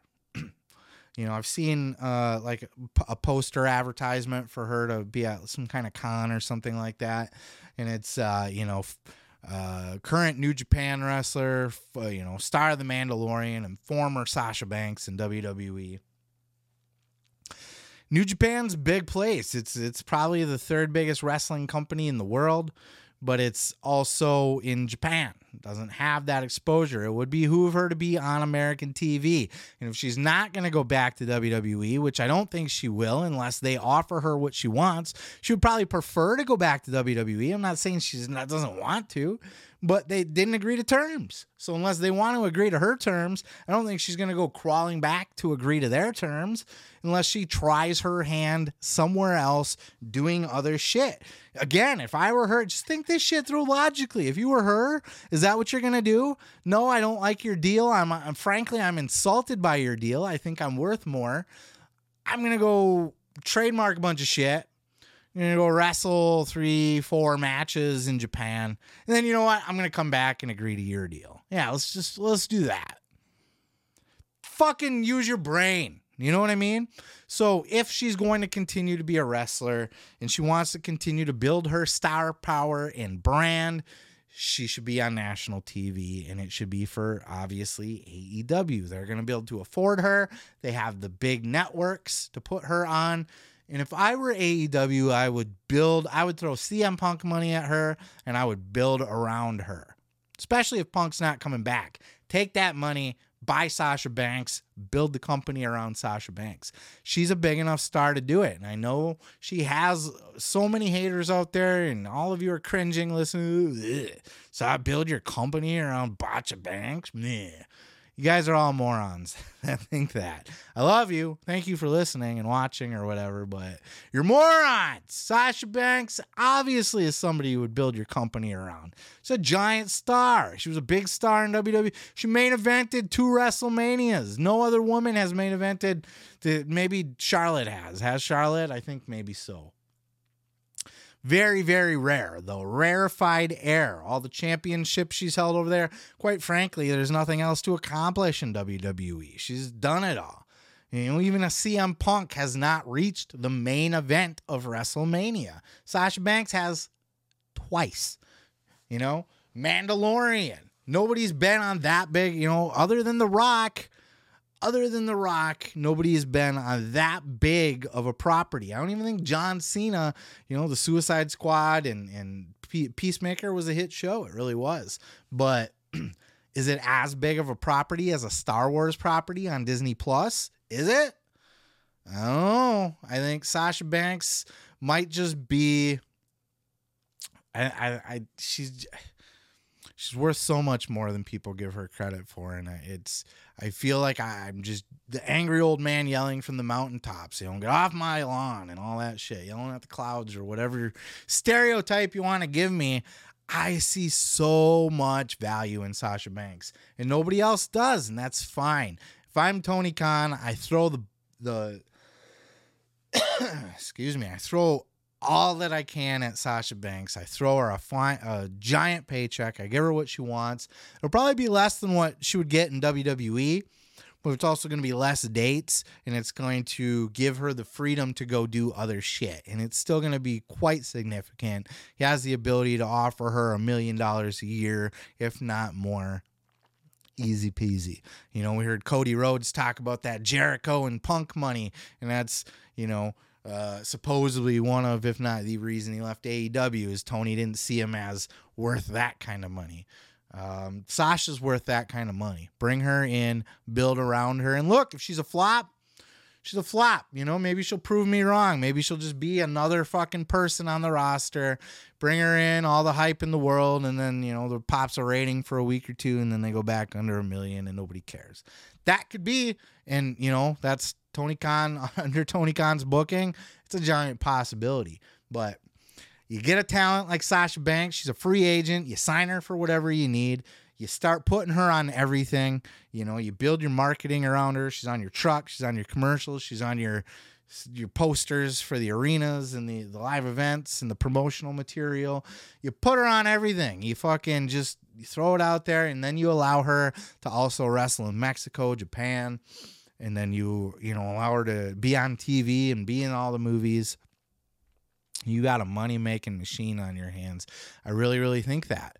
And plus, you know, she's she's beautiful, she's gorgeous, she's she's a woman of color, which Hollywood loves these days. You know, everybody loves their women of color to fucking push them up into a big spotlight. She's connected with Snoop. I just, I, it's unfathomable to me that people look at a Sasha Banks and just be like, ah, she'd be nothing without WWE, and I just don't see it. So that's my bet. That's where I think all this is going. She will sign with AEW because she's going to want that TV exposure and, and that million, million or multi million dollar contract.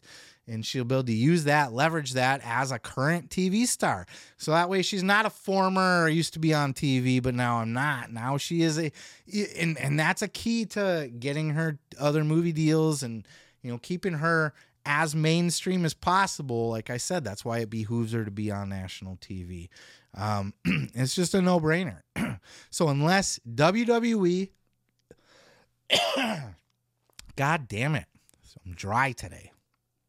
All the screaming at the microphone, yelling at the clouds, rabble, rabble.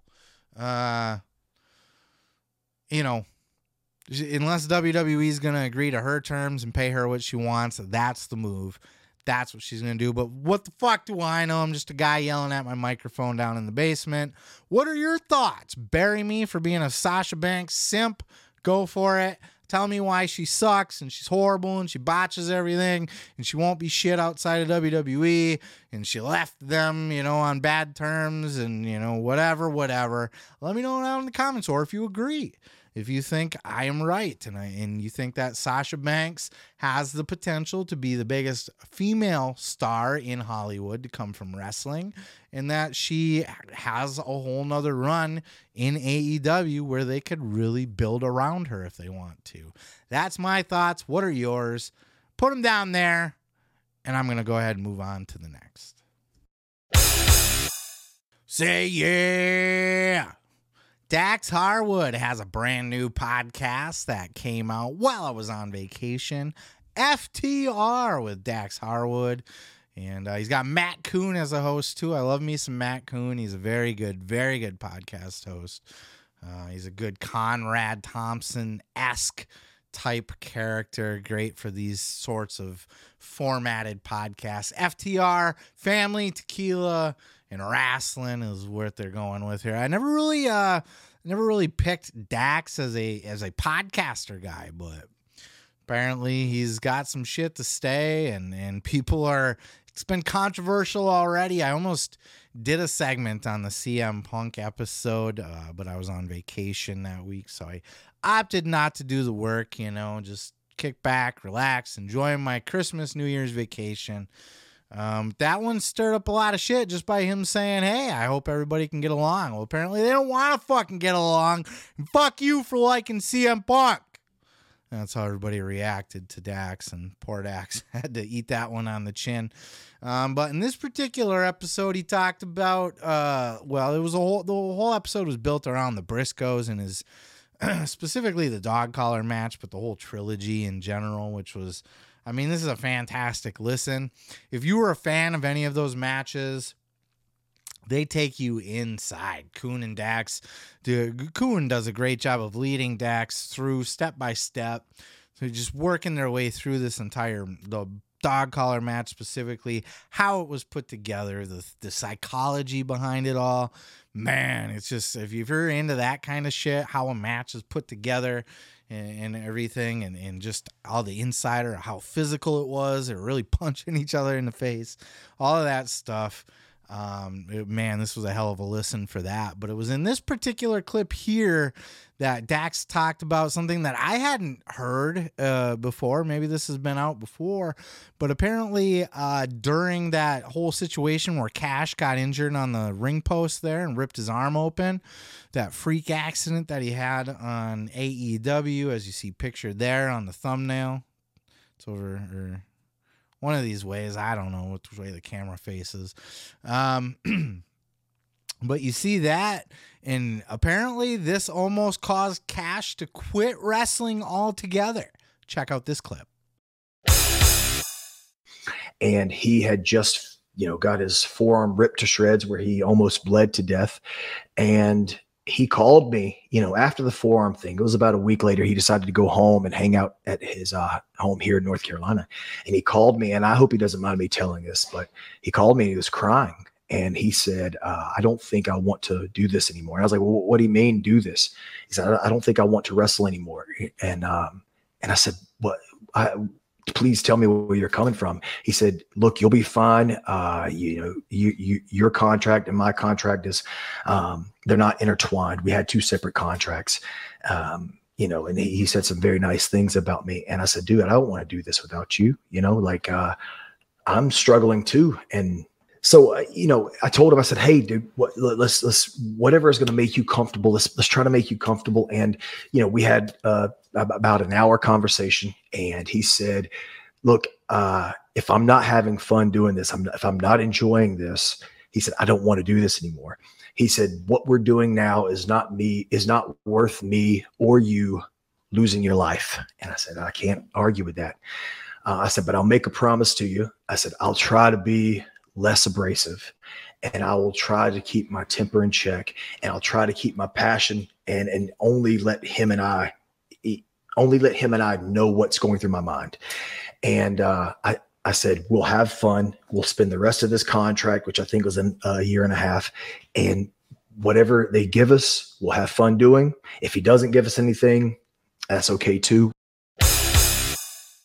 Yeah, it was scary as fuck for sure. That was a very scary incident. He was bleeding significantly. It wasn't just a little cut. Like he could have bled out there if he wasn't tended to right away. Thankfully, there's doctors right there at ringside. Doc Sampson was on Johnny on the spot, right? Same guy was Johnny on the spot for uh, when Jerry Lawler fucking died in on the commentary desk, you know. Doc Sampson, he's a fucking hero. So he was there uh, so Cash, you know, didn't bleed out or anything, but you know, there was significant nerve damage from what I understand. Maybe that was just, you know, storyline or whatever, but I would imagine if you rip your forearm open that bad, there's probably going to be some nerve damage in there. And it probably scared the shit out of Cash. You know, Dax didn't go into huge detail as to why specifically that moment caused Cash, but think about it. Cash has a family you know? He's only human. He's looking at this and is like wow man. Like when you face possible death and he wasn't like on his deathbed or anything but he certainly got such a significant injury that he could have bled out you know and did permanent damage and all that stuff. That's enough to make you rethink some shit right? You know if you get you know break your neck or whatever anything any of that stuff happens in the ring you're gonna think Eh, is this really worth it with the wife and the kids and everything else? I understand. I get where he's coming from. Where you know, should I? I, I don't know if I want to continue doing this stuff. Is it worth it to me? I don't know. Thankfully, he was talked into it because this was a hell of a year for FTR. Probably their best year ever.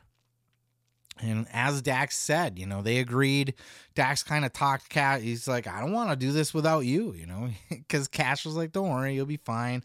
Apparently, they have separate contracts, which is weird. I don't know if that's standard. I guess I shouldn't say if that's weird. Um, I don't know that tag teams do sign contracts together, but maybe. I don't know. Uh, but apparently Dax, you know, had his own contract and Cash was like, "Don't worry, you'll be fine. You can do it on your own." Dax didn't want to do it on his own. And I respect that so much. FTR is my favorite tag team and I love tag team wrestling. There's something so special about it and those going back to those matches with the Briscoes again. They were they were some of the damnedest matches I've ever seen in my life as far as tag team. Uh, are they the best ever? I don't know. Who's to say? Are they in the conversation? I'd say so for tag team matches, I can't think of a better tag team match off the top of my head than that whole series between the two, but specifically that dog collar match. My God, what a fucking piece of artwork that was. It was fantastic. Um, they went into Dax went into depth too on the whole thing with AEW and and why you know I've been bitching for a long time, and I know Cornette was bitching about AEW not getting that spotlight with, or the FTR not getting that spotlight at all out to face the Young Bucks, the trilogy, the rubber match for the belts. And, uh, you know, according to Dax, he certainly thought things were heading that way. Check out this clip. We thought that it was going to be us and the Young Bucks to unify all titles, winner take all. That's what At- we expected. So we're talking about All Out then, right? Because we're talking about you and Cash thinking you're going to have a tag team match with the Bucks for all the titles at All Out, which happened before Full Gear, correct? Yes, yes, yes, yes. And and you were comfortable in assuming that you were you were confident in assuming that. I was pretty confident in assuming that, yes. Uh, but you know what they say about assuming. Um, but uh, maybe we got some information that was crossed and that happens in wrestling that happens in podcasting that happens in all forms of entertainment but we expected to wrestle the young bucks. And man i was very excited for that match because uh, you know the differences that we have with them stylistically ideology um, you know and and even maybe personally uh, there's no taking away that if I were going to put, and I'm sure we'll talk about this one day, if I were going to put together a Mount Rushmore of tag teams, I would put the Young Bucks on there. Yeah, he was under the impression, just like all of us were, that that's exactly where that storyline was going. Now, Dax is a classy guy. I don't think he's going to get into the dirt of things. I don't think he's going to say, yeah, the, the Young Bucks railroaded us. In fact, he was very complimentary of the Young Bucks, put them over, says they would be on the Mount Rushmore of tag teams. That's a bit of a stretch. Uh, you know, some people like that style. I, I, the Young Bucks don't bother me, but they're so overly choreographed. I don't know. They've had some great matches. They have, but Mount Rushmore, yeah, I don't know. Um, they're certainly you know Hall of Fame worthy. I'll give them that. They don't. They're not. You know, I'd put them in that world, but. yeah, it, Dax was very, very uh, politically correct when talking about this situation, but he had said as much that they had kind of missed their chance by the time they got to their title shot with the acclaimed and you know that he had said that it wasn't their idea to put over or that it was their idea to put over the acclaim. They did not want to win the belts. Uh, and then you know they went on to lose every single belt which is you know what i had predicted. You know they didn't catch the boat to win all the titles when they won could have won the aew titles and that they're running out of time that they're not going to hold all these other belts forever.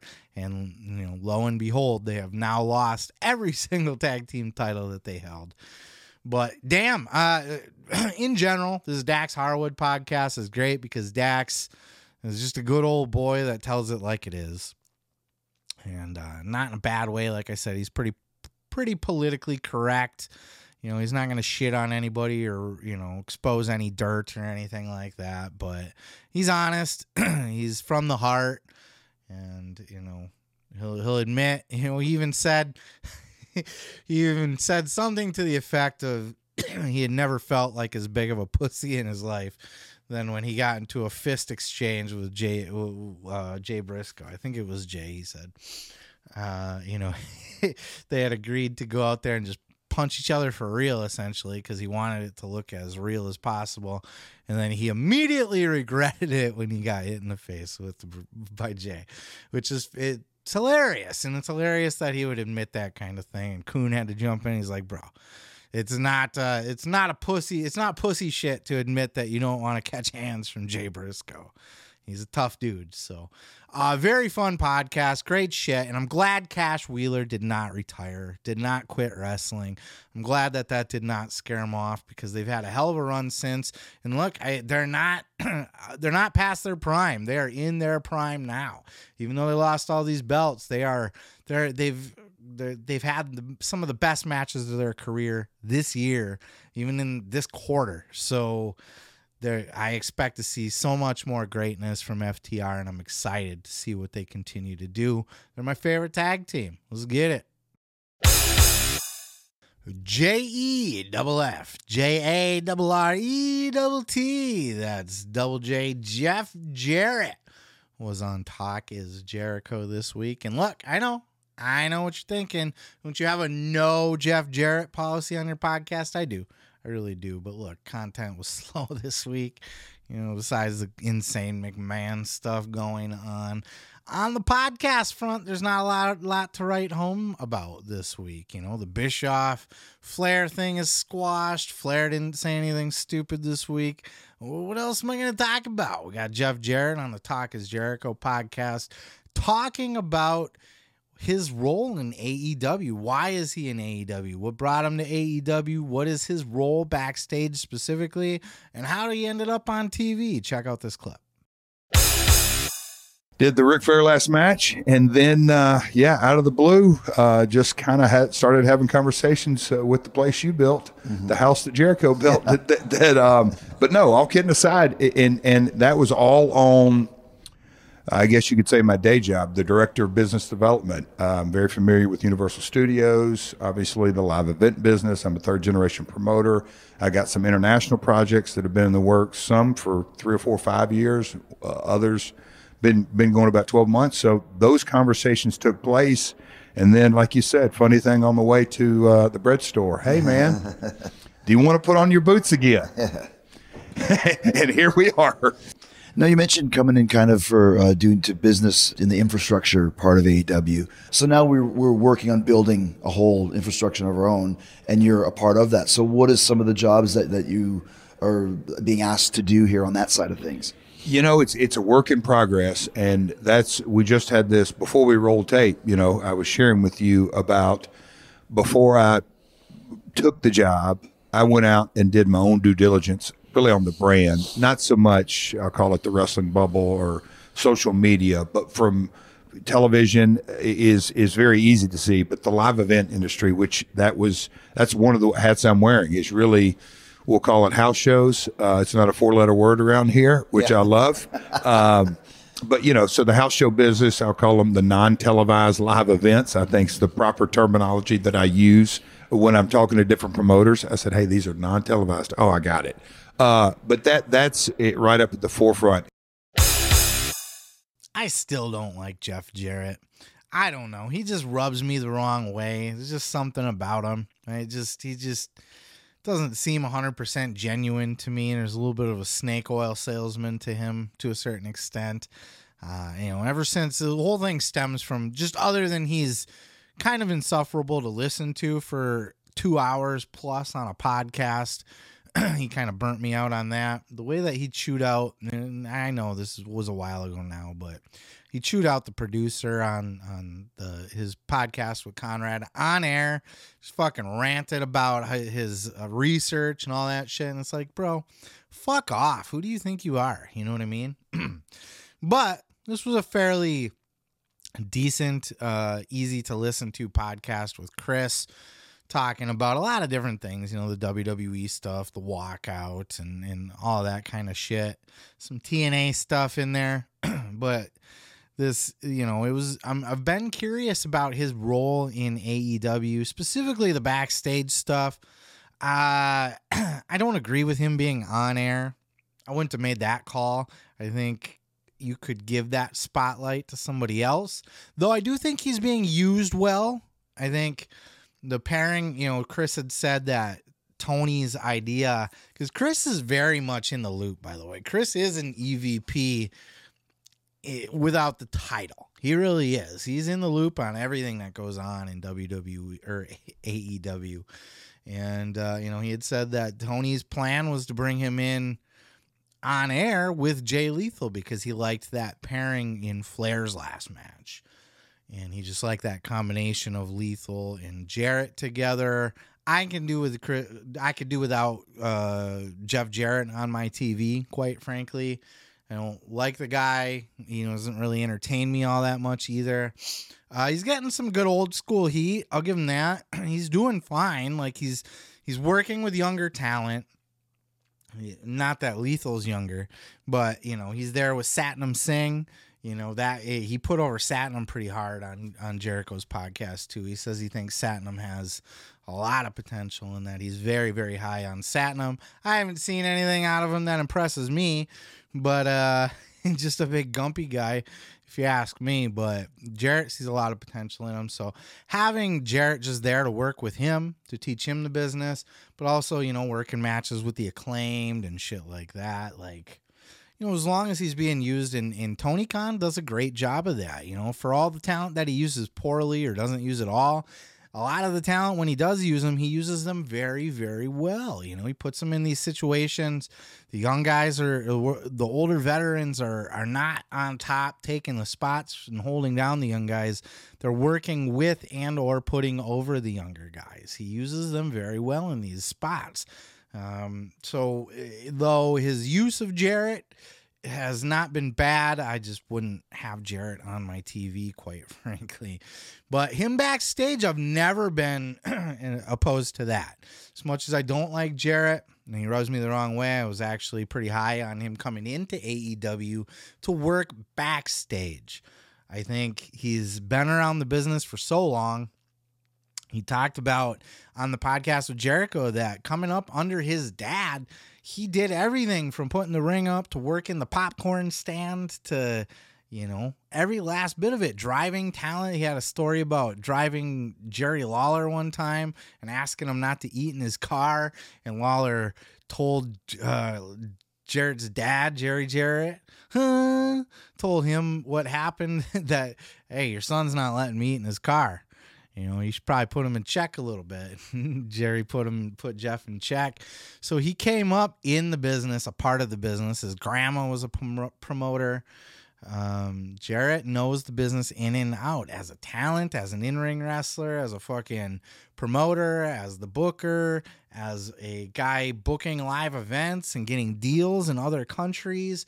Jarrett is a savvy guy to the wrestling business and very important to have around. And this is one of the things uh, Jericho mentioned too on the pod is that AEW grew quicker than they probably even expected themselves to, and they do not have all of the massive amounts of employees backstage helping run the machine that WWE has, and that's why WWE is such a corporate conglomerate machine that is, you know, so far leaps and bounds above AEW, even though AEW you know, they're not a TNA second. They're very close to a WWE in looks and money and budget and all that. But as far as like the infrastructure that they have, it's still very slim. And Jericho even let slip that a lot of the Jaguars people were doing like the people working behind the scenes for the Jaguars were pulling double duty working for AEW as well.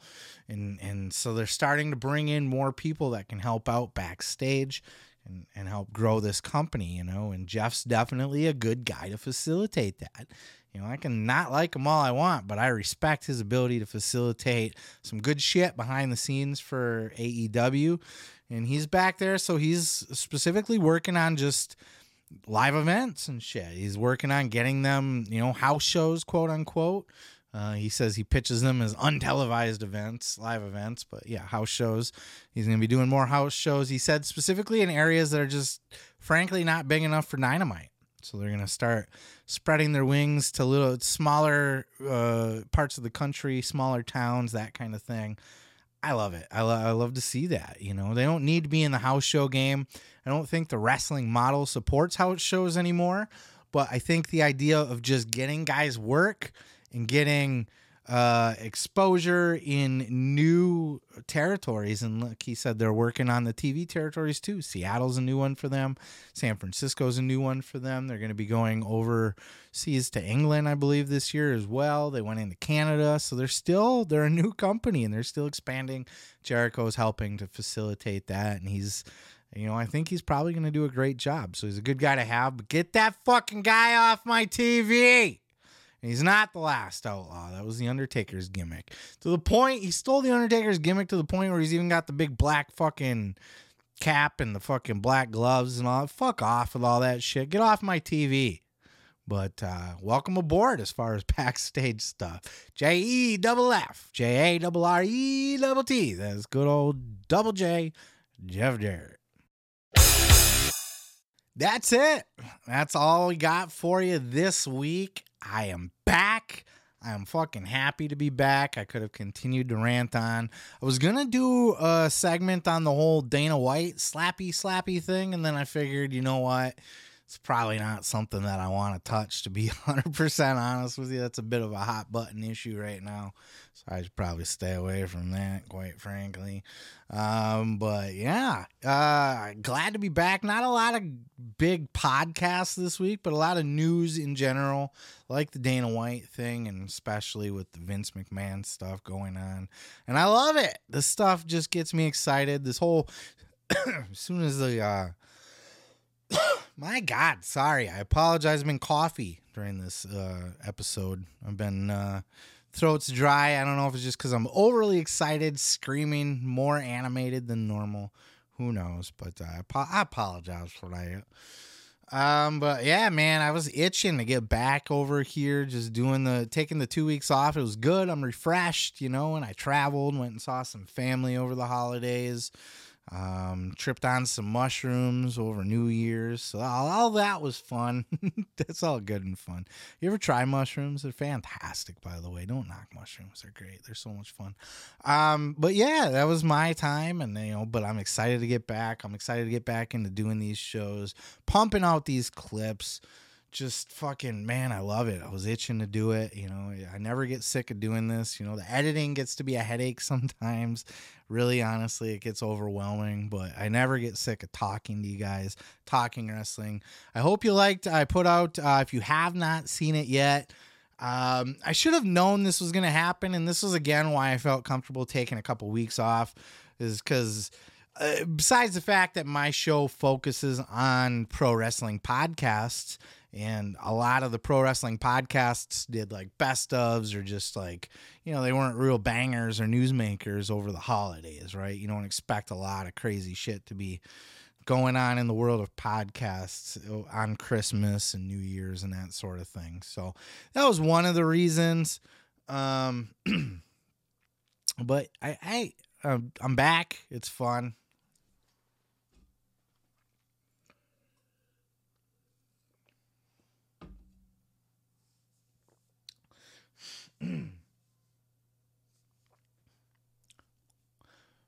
but I also knew that just you know a lot not the viewership's going to go down, right? Not a lot of people are going to be tuning in because they got holiday shit going on too. They're tripping mushrooms and traveling and all that other stuff. So, um, but I did put up a piece of bonus content as promised. I was to do more, but the that bonus video didn't do too well, to be 100% with you. So, um, but I promised I would. It was a, uh, I did a 2023 fantasy draft where I took 10 acts from AEW over to WWE and 10 acts from WWE over to the AEW. Um, so that was a very fun video. And I didn't just take the top guys and switch them around. I did like one main event guy, one wild card, uh, two tag teams, two mid carders, two lower carders, and two women. I think was the way that I set that up. And I highly encourage you to check that out. I'll put it actually as the uh, end card video here at the end of this if you're watching the video. If not, if you're listening on the podcast feed, it should be the previous podcast to this that dropped. Check that shit out. I would appreciate it. Uh, if you haven't been checking out my reaction videos, check those out as well. They are not necessarily wrestling related, though I've done a couple wrestling ones. Um, but I would just check those out just to, you know, if you like my content, if you like me as a personality at all, I do take it over into pop culture as well. It's not just restricted to wrestling. So I encourage you to check out some of those videos. I got a book out, The Gathering, a bold journey into the belly of the Juggalo underworld about a dude who goes to the gathering of the Juggalos Music Festival. He hates it. He's bitching about it the whole time, but he does a lot of fun drugs encounters a lot of fun people, weird people. It's a great story. I highly recommend you check it out. Uh, the first chapter is free here on my YouTube page if you want to just like the audio, uh, audiobook uh, first chapter in full in its entirety is there so you can kind of get a feel for it and see if it's something that is your liking or not. Um, that's it. Uh, socials plugs, TikTok, Facebook, and Twitter. I'm gonna be getting back into cranking out shorts again, which means more editing work for me. Woohoo! Yay! But I got I gotta get those shorts out because those are definitely uh, reaching uh, other potential audience members that full form videos do not or podcasts do not. So expect to see more of those out on TikTok and Facebook and that sort of thing and just for my general musings and, and rants and stuff at Seth Grimes Media. You can always check me out there. That's it. That's all I got for you. I appreciate you. Welcome back. Thank you for sticking around, not abandoning me over these two weeks. I do not intend to take any vacation days anymore anytime soon. Maybe again towards the end of the year, maybe sometime over the summer. I don't know. When I need one, I'll take one. Uh, but otherwise, I am here for you guys each and every week thank you for being here for me. I appreciate it. And this year we're going to grow. This year I'm going to reach my thousand subscribers. Yes, I'm still under a thousand subscribers on YouTube. It has been an absolute struggle. Uh, but look, I, I do a lot of research and uh, it's pretty common actually for it to be quite a struggle to reach a thousand. It's kind of one of those things that when you only got a couple hundred, it takes a little while to get the next hundred, and next hundred, and next hundred. Once you got a thousand or a couple thousand, then it you know now you're just getting a couple extra thousand and it snowballs like that. The bigger you get the bigger your reach and the more you're going to continue to grow into the multi thousands so that's the game plan. That's what i'm going to do this year. I appreciate you guys being with me for the ride. Peace love and pizza. Nwo for life. I am your boy seth grimes and this has been the pro wrestling podcast podcast I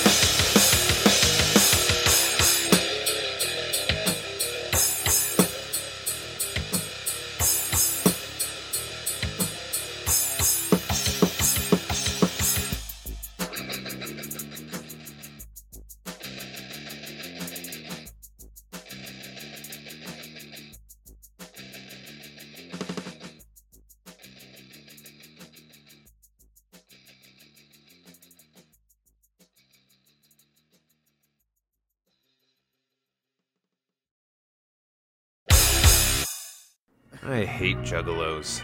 I fucking hate them. I say all this with a grain of salt because for a good part of my own life, I proudly identified as a juggalo. You should come to the gathering with me. Nah, man, I'm, I'm not into all that whoop whoop shit anymore. I'll pay for your ticket. I got fired today. Get the fuck out! Still got room for me? Spike, slow the fuck down! Uh, cops! Fuck your sleep. Fuck your sleep. Fuck your sleep. The savages started closing in with their tiki torches and war paint. Shit. Run! You guys got a dead body here already? Even the aliens were throwing shade. It was pure panic and intense horror. There was a guy I saw got chopped in half. I had nothing left to go back to. You alive? yep. The Gathering. A bold journey into the belly of the Juggalo underworld.